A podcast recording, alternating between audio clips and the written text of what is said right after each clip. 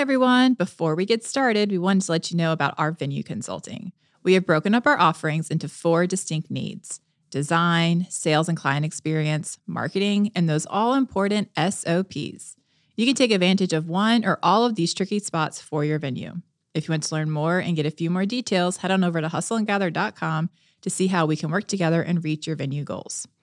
All right, let's get to today's show the way she talks about like she believes she says she's like i'm a god girl. She obviously has a faith is a huge strong part mm-hmm. of her but she can have a conversation with you and say like whatever whatever you believe whatever your deity this is how i this is how what i believe but like if you want to practice yoga if you want to yeah. you know pray to whatever like that's fine. Like there is something about a teacher that understands that it's not a one size fits all and it's not about what you believe. Yeah. You know what i mean? It's about acceptance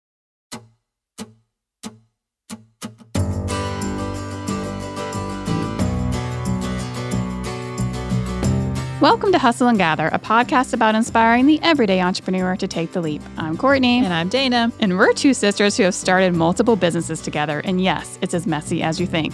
We know that starting a business isn't easy because we've done it four times. And on this show, we talk about the ups and downs of the hustle and the reward at the end of the journey. And we love helping small businesses succeed, whether that's through our venue consulting, speaking, team training. We love to motivate others to take those big leaps. Or you could just use our misadventures to normalize the crazy that is being an entrepreneur because every entrepreneur makes mistakes. And we like to call those unsuccessful attempts around here and we know it's just part of the process. And today we're talking just the two of us about last week's episode with Dr. Anissa Riley, a former New York principal, a current motivational speaker, TV host, and author. If you haven't heard last week's episode, make sure you go give it a listen. All right, let's get started. Well, that's a good episode. That was really good. Yeah. Yes. Just very inspiring. Just very inspiring. I think yeah. a lot of really good like tips and tricks, but think we want to start out. Um, she. Obviously, she was a former principal. She talked a lot or about in education. in education. Yeah. Talked a lot about the trauma that teachers and administrators and principals experience. And curious what trauma you experienced as a teacher.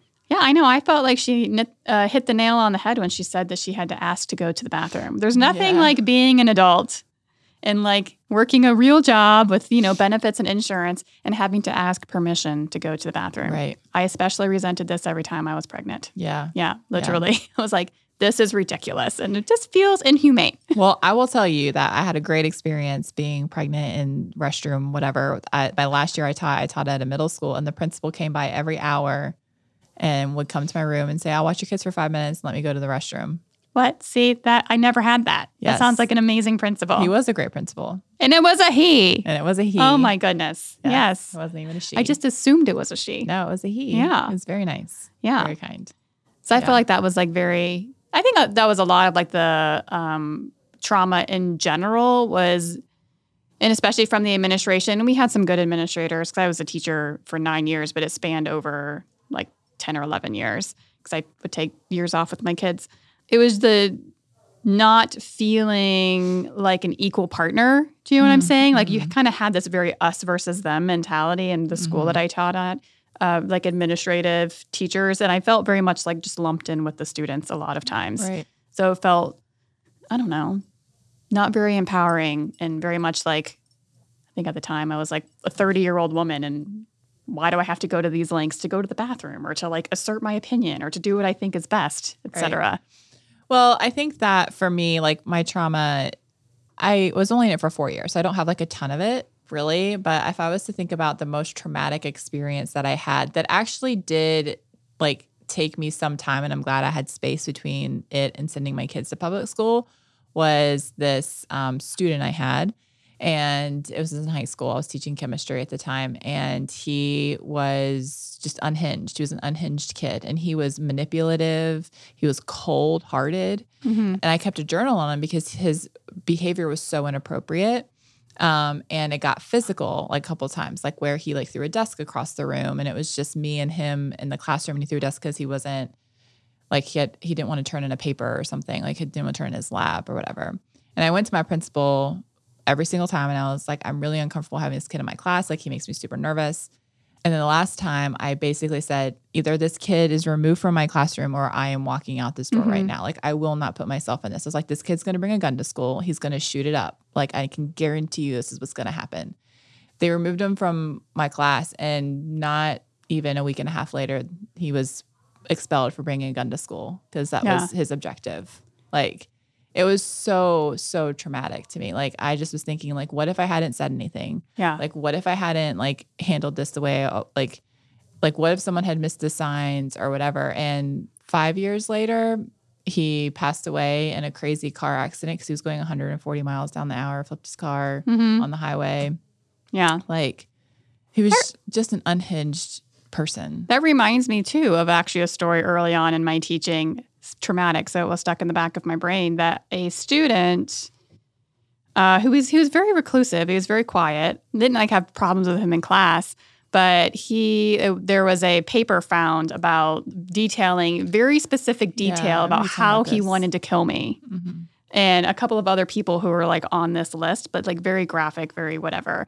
And I remember them calling me into the principal's office and telling me like, "Hey, I need to tell you like the student, this is this is isn't this what happened?" And I took it very seriously. He was suspended or expelled from the school for a year, and he actually ended up in a mental institution Mhm. for a solid year because he was diagnosed with schizophrenia Mm. uh, which he was hearing voices and things like that. But it really made me feel, and I did feel this often as a teacher, how very vulnerable and unsafe mm-hmm. I was in that classroom. Yeah. You know, and this was and this was before a lot of, you know, I mean, there's been a couple of school shootings, but it was before a lot of that. And I still most even at one. Yeah. yeah, this is early 2000s, right? Yeah. So like Columbine had and it Columbine happened, but it wasn't as 99. common to me Right. like as it is right now. Yeah. And even then, I remember just feeling like how exposed I am. Like, Mhm. and I remember feeling that too, especially when I had was starting to have kids and whatnot. Like, someone's going to kill me in this classroom. Like, my kids are going to lose their Mhm. parent because I'm teaching these children. I remember literally feeling that way.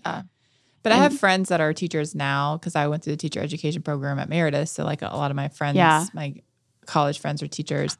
And one of my really good friends like has serious trauma over the amount of school shootings there's been. It's not her school. Yeah. She just can't sleep at night for that very reason because she's like someone's going to come in and Yeah. like my kids are going to be parentless. Because yeah, because of this this you know uh, job decision that I made, Right. and I did feel that way. Yeah. Like, and I'm I, I tend to be I tend to fall on a little the, neurotic anyway, just a Little? little as far as safety, like Yeah. not other things, but like Right. safety wise. Mhm. And that was a big component. It was interesting talking about it because I obviously I do have some sort of trauma related to that. Yeah. But yeah, But I think it, uh, what I think was so hard about teaching, and I really feel like she hit the nail on the head with it, is when she said that she's like, I know that I'm dope, but it doesn't honor my value and my worth. hmm And I think that's so true for so many teachers. Is Yeah. and I, and I do think that about myself. I was a great teacher. Like I know I was a good teacher, but it, it did not honor my value at all or Yeah. my worth.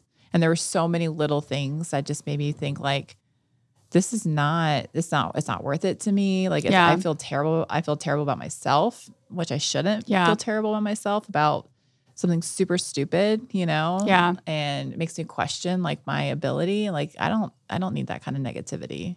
Yeah, there was many times, and I think the system's kind of set up that way to mm-hmm. question your ability and to devalue like who you are and what you bring to the table. Like just the way that it's set up, Mhm. it's kind of like dehumanizing, honestly, in Oh, a lot of ways. Like I feel like even like the way that, at least in our county, how they would do like evaluations, how like Mhm. the they would come in and they tell you what you did right and what you did wrong. And it was it never ever felt like in a way to be constructive. Like i felt like you could have done this or this would have been a better thing. It was always like well you did this wrong and this wrong and this wrong and this wrong. You need to work on that. And this part did you notice that this kid was doing blah blah blah Mhm. you know? And it's like i don't know. I, I remember I remember one time, I think I have said this in the podcast, that I had a terrible evaluation from my principal. He has popped in and evaluated. And I went to the evaluation meeting where he like goes over it and he's like, So what do you think afterwards? And I was like, Well, I'm gonna turn in my resignation. He's like, Why? Now like you just basically told me I suck. Like, why would you want me to be on your staff if I'm that terrible? Right? Mhm. All the things you told me. And he's like, Well, you're not that terrible. I'm like, that's not what this paper says Mm-hmm. right? You just told me this in paper.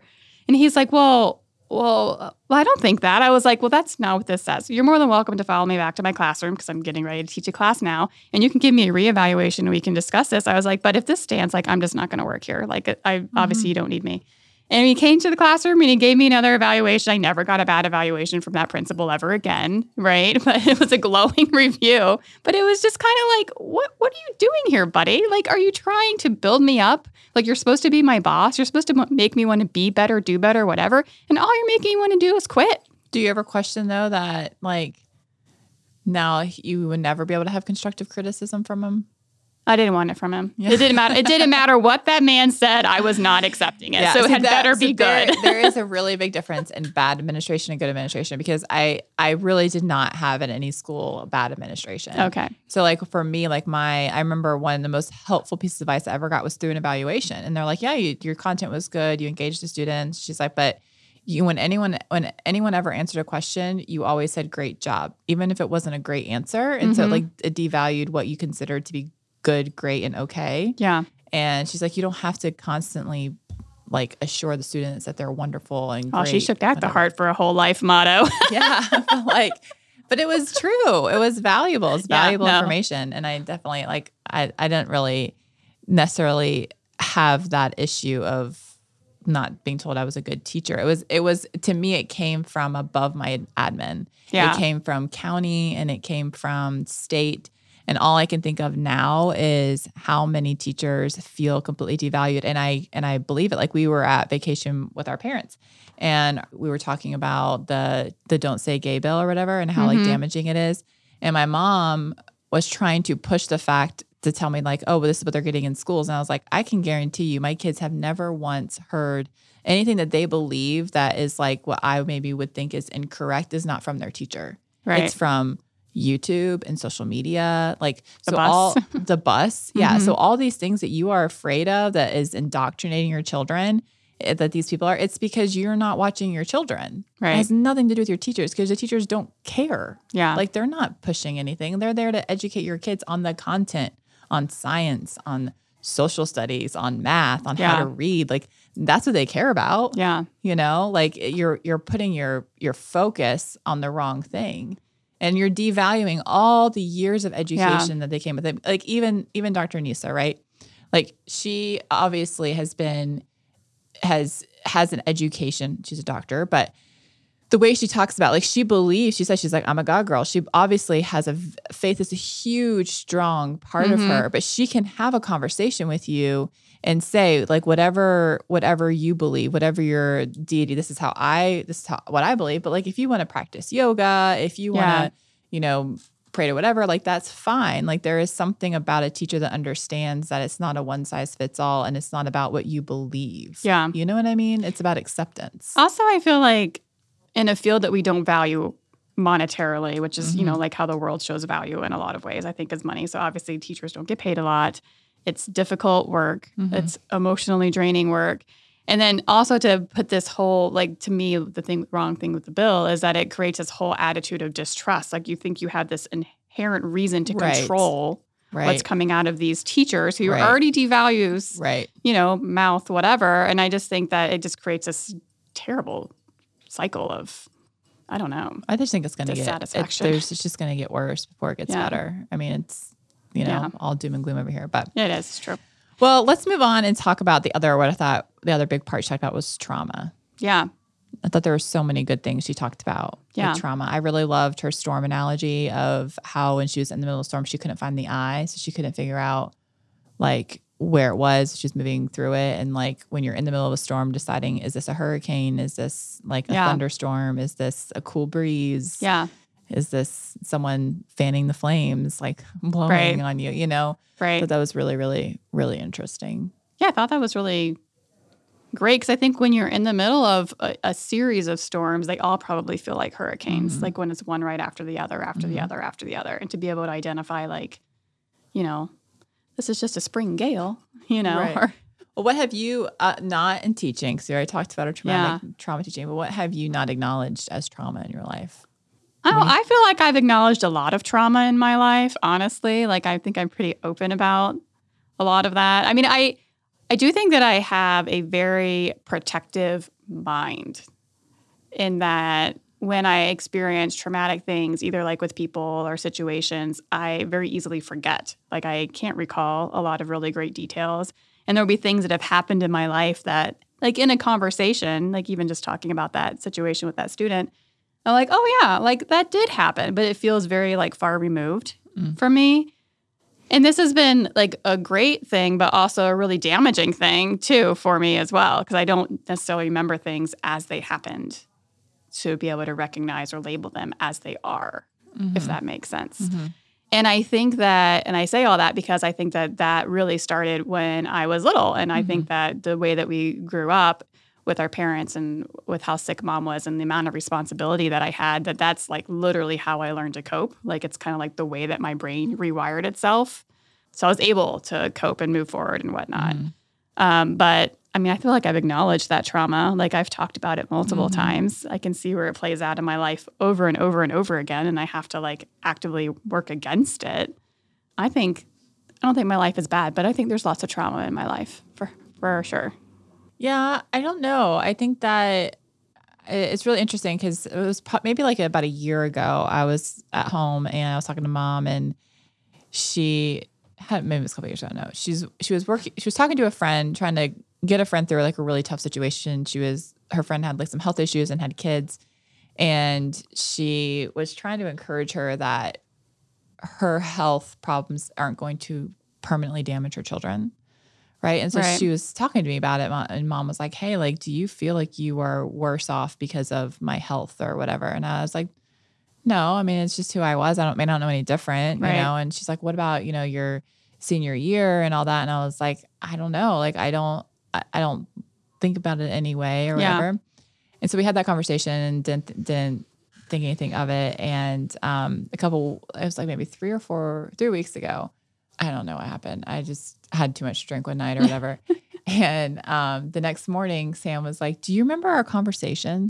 And I was like, oh God, no. Like, what did I say? what did I say? What did we talk about? I promise it wasn't for real. He's like, no. He's like, it is for real. He's like, you have this conversation with me every single time you have too much to drink. And mm-hmm. I was like, oh, and I knew what he was going to talk about. And he's and he said, whenever I tell you that I love you, you just laugh at me and you tell me like there's no way that I could that I could love you. And he's like, and you go off on this whole thing about all these reasons why, mm-hmm. like all like the negative traits of you or whatever. And he's like, and I can't convince you otherwise. He's like, and I've learned just to let it lie. Yeah. Like I don't try to engage with you because before it would create this big fight, which I don't remember most of the time. And he's like, and I was about to go to therapy. He's like, I feel like you should talk to your therapist about this. Mm-hmm. Did you talk to your therapist about it? I did. And we talked through it. And she's like, why do you think that is? I was like, well, I, I mean, I think I, on a very like surface level, I can tell you it's because I don't feel like I'm worthy of it. Like I'm not worthy of being loved. And especially, you know, especially from Sam, who I always uh, probably put on an unrealistic pedestal in a lot of ways. And she's like, well, where, you know, where do you think it came from? And I was like, I don't know. And we just started talking about it. And I really do. I think that like going back to what mom asked, I do feel like that year of my life was very traumatic. Mm-hmm. And I mm-hmm. don't think I've ever like addressed it because for a long time it was my badge of honor, my martyr yeah. mentality of like, this is what I went through. I'm like, you know, so much stronger, blah, blah, whatever.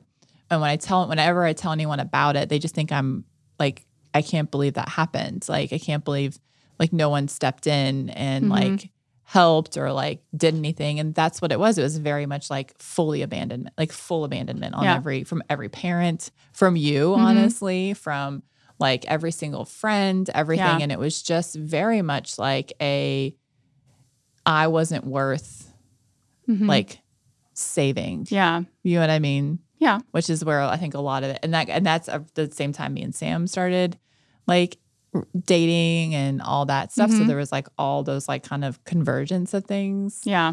You know, and so I think that that's something I've never really, really truly recognized as being yeah. traumatic in my life, even though maybe on the outside, just, everyone should be like, oh, that's obvious. I was traumatic. Yeah. But I don't think I would have ever called it trauma. I just would have called it hard. Yeah, I think that's like was the interesting point to me is like hearing her story I mean, it sounded traumatic, obviously. It sounded like a lot, but also it sounded like a success story. Like, mm-hmm. I went mm-hmm. through this, I stuck it out, I did these things, right. and like we came out stronger. The school was better. I mm-hmm. was principal for 17 years. You know, I didn't let it get me down. And we tend to glorify those stories, mm-hmm. right? Like, wow, what a badass, you know, like mm-hmm. what an amazing person, right, what a great right, story, and blah, blah, blah. And you kind of get stuck into that story without really acknowledging like that there was uh, emotions and feelings and there was trauma that got her to that point. Mm-hmm. You know, because I think I think you have to have both. You know, I I think you do. Like I think that for me, when I'm going through something hard, or even like just take it just super surface level, like through the business, and we're like having to make a we're having a hard business time or making a bad or a hard business decision, hopefully not a bad one. And it, I can look back on our past and be like, okay, we've been through X, Y, Z. This is going to be fine, and I get I garner strength from what we did in the past because Mm-hmm. like I I knew how strong we were and what we could get through, and and it lets me know, oh, we're going to get through this too. So it's Mm-hmm. not like those stories aren't valuable in the future, but I think that oftentimes we tend to like whitewash them and Mm-hmm. sugarcoat them and not really deal with how what it took to get through it. You know what I mean? Mm-hmm. Because you just want to look at the highlight reel. Yeah, I mean it's the same thing. I, I think Megan from the Planners Vault has this great post that she posts typically once a year because it comes up in memories. But it was her at the time just being so proud of how she basically worked until she went into labor. Like one of the kids, she actually Mhm. worked a whole wedding, was in labor, worked a wedding, and then went to the hospital. And she's like, and I wore it like a badge of honor. I was so proud of this fact that I did this. And she's like, I look back on it and realize how unbelievably unhealthy that was Yeah. and there is something about it that you feel like when you're when you've pushed yourself to the limit you've pushed your body your your your mental health everything to the limit and you survived it there is something about you that wants to be proud of that when at the same time you should look at it and been like i should have never done that Yeah. like that should have never been something that i like participated in did or whatever and to Yeah. be proud of it is then you're going to make that same mistake again because you are so proud of it Yeah. And I think too, like bringing it even to like parenthood, there's people watching you. oh yeah Like there's people watching you glorify and Mhm. deify that. mm-hmm. And like, do you want that for them? no You know, like not at all. So I also loved how she. There's a couple things that I think would be cool to talk about. There was when she talked about the Good Samaritan metaphor. Yes, I did love that, and I love how she made it very universal. Like, Yes. obviously, this is a, um, a, a parable, is what they call them in the Bible, but Yeah. I love how she called it a metaphor. But how she kind of left it open, like it could be a book or a podcast, or like, are you just in the place where you're open to receiving it? Yes, and I love the fact that like you have to let go of what you who you think is going to save you. Yeah, Like in your mind, like, okay, well, my friends will be there for me, my family will be there for me, my sister will be there for me. Although that's will always happen, but you know what I'm saying. Like there's all these things that you think that the should or would, and really, when you're in those moments and you're in that like kind of that what you call that turning point, like where you've there's nowhere Mhm. else for you to go, to be open to what that physical hand is going to be, yeah. right? Which I think is, I mean, I've experienced that. Yeah, like where it's like maybe, maybe something I read or something I heard or even just like Mhm. a sentence that somebody said. And I've and she talked a little bit kind of making it in conjunction with like how she anchors her soul. yes, There's been a many like aha moments for me like on my yoga mat where like Mhm. my mind is clear like I've gotten to a point where it's you know able to receive something and then something really just kind of like sinks and I have like a greater understanding or I have a new thought or a direction mm-hmm. that I think kind of goes hand in hand with those two things. Like, are you open to yeah. to me, like what the universe is sending you, Right. and have you created this like anchor where you're able to receive that? Yeah, I don't know. I don't know if I I don't know if I have that necessarily. I feel like I'm a pretty open person in general. Like I consume information regularly that but I, it's controlled consumption. So like I will say like okay, I I feel like I'm really struggling with this. I'm going to like learn a little bit about it. Yeah. I'm going to get a book about it. I'm going to try to like educate myself on it. I'm going to try to change my mindset a little bit because I can definitely be like all up in my head about things but I don't know if I have this like what anchors my soul. I mean, well, I was joking before this podcast that I thought it was scotch. Oh yeah, it's, it's probably alcohol. Although it feels like, based on the story I told earlier, alcohol just brings out all the trauma that I've had in my life. But um, no, I do think that. But I, I think more than anything, it is quiet time. Mhm. Like I do think it is that. It's like last night was so. It was just like a. It's just. It's we're just in that time of parenting where it's just a grind. It's just a grind yeah, and it is the most exhausted I've ever been. Like even like honestly, like we me and Sam been in bed before like 9 p.m. most nights, which Yeah. is like bizarre for us because we are like such night people. But like yesterday, I was just like, I just need quiet. Like I got Henry through his homework. He was, was doing something. Sam had Ada at basketball practice and I had like 45 minutes where I didn't have to like really do anything. And I was like, I'm just gonna go sit in the bathtub Yeah. and just lay there and fall asleep, not drown. Yeah, no, I totally agree. I've I've taken I've taken several baths lately because I do kind of feel like that same like I need quiet, still like sanctuary. Really, like I need sanctuary is really what it is. Yeah. yeah. and I've um, actually like made it a little more ritualistic, right? Oh, so I have candles. I have candle. do you sage? Uh, no, but I have Palo Santo, which is like holy wood, and so you Oh. burn it for like thirty seconds. I love the way that it smells, and it's supposed to like kind of clear your energy. Okay. Right. And uh, also bring good energy and prosperity and whatnot, Mhm. just kind of like really clear the bad energy out. So I'll, do that and kind of get it all nice and smoky and just like really just relax into like that mental space Mm-hmm. and just let it go. Let it go. Yeah. Yeah. Which I think is so key. And I recognize that like, oh, I could do. Because I mean, don't get me wrong. It's not like I have all of my other ducks in a row. So this is like a reward or something. Because like you know, there's still dishes, laundry, everything's a disaster. But recognizing that I could do all of these things, but what I really need to do is this, and it's going to allow me to like show up as my best self for my kids the next day. But isn't that the problem? Is that the things that anchor our souls, we use it as a reward. Yeah, I had to start getting out of that mindset. You have to get out of that mindset Yeah. because you won't survive it. I know. I did used to think that. I'm like, oh, I'm going to save this, whatever it is. Like, I'm going to do Yeah. this, this, this, and then I'm going to be, re- I'm going to reward myself. And I think you were taught this. There's probably some social media campaign about this. I don't know. Sure. But I'm going to reward myself with this. And no, sometimes you just do this and then everything Uh-huh. else becomes more productive. hmm Yeah. Or like, who cares if it's not productive? It's not Right. about being productive. Yeah, because I, I think that there definitely is something, and I think this is really hard for an entrepreneur, is to not t- to not tie your value or your worth to your productivity. Mm. Like you can be valuable and worthy without being productive, hmm but sometimes it's hard to wrap your mind around what that looks like. Yeah, it's very true. Yeah. But I think that like all these things kind of talks really to how she was talking about when she finally stopped being a principal, Mm. that it freed up so much mental real estate. She's more creative. Yeah. And she was way more creative.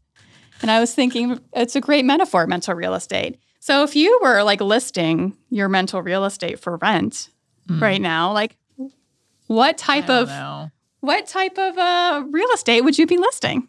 No How much is free? There's just isn't. Well, I mean, I feel like Is it a tiny house? it's probably is a tiny house. I would say, Like Which an it- Airbnb, like one of those aways. like, but I feel like you could even say probably honestly, really, it'd be like an apartment, like maybe like a two bedroom apartment Two bedrooms. mental real estate.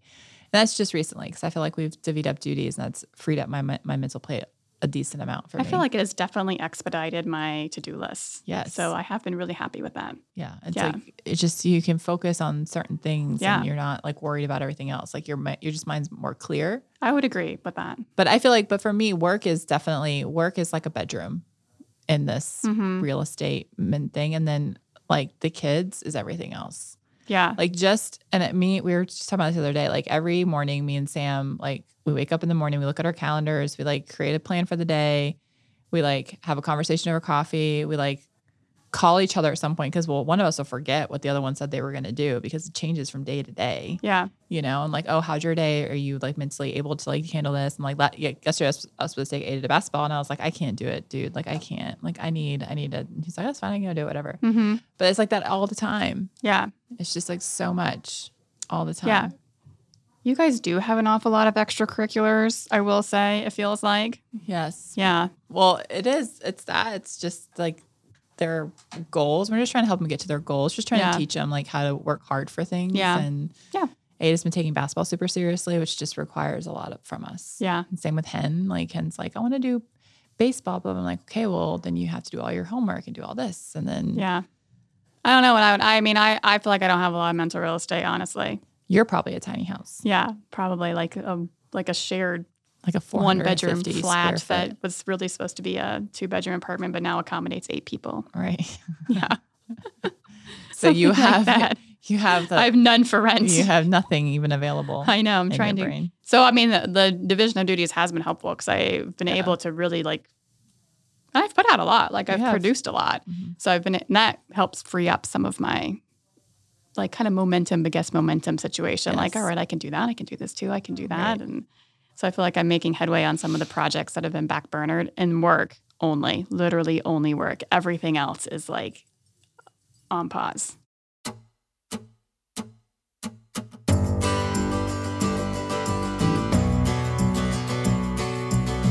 Thanks everyone for gathering us today to talk about the hustle. For our episode with Dr. Anissa, we are drinking a City Gin, also known as ice water. We hope you get the chance to drink it this week and cheers to honoring your value. To learn more and connect with Dr. Anissa, you can visit her on Instagram at askdr.riley or visit her website askdrriley.com. To learn more about our hustles, visit us on the gram at C&D Events, at the Bradford NC, at Anthem.house, and at Hustle and Gather. If you're interested in learning more about our speaking, training, or venue consulting, head to our website, hustleandgather.com.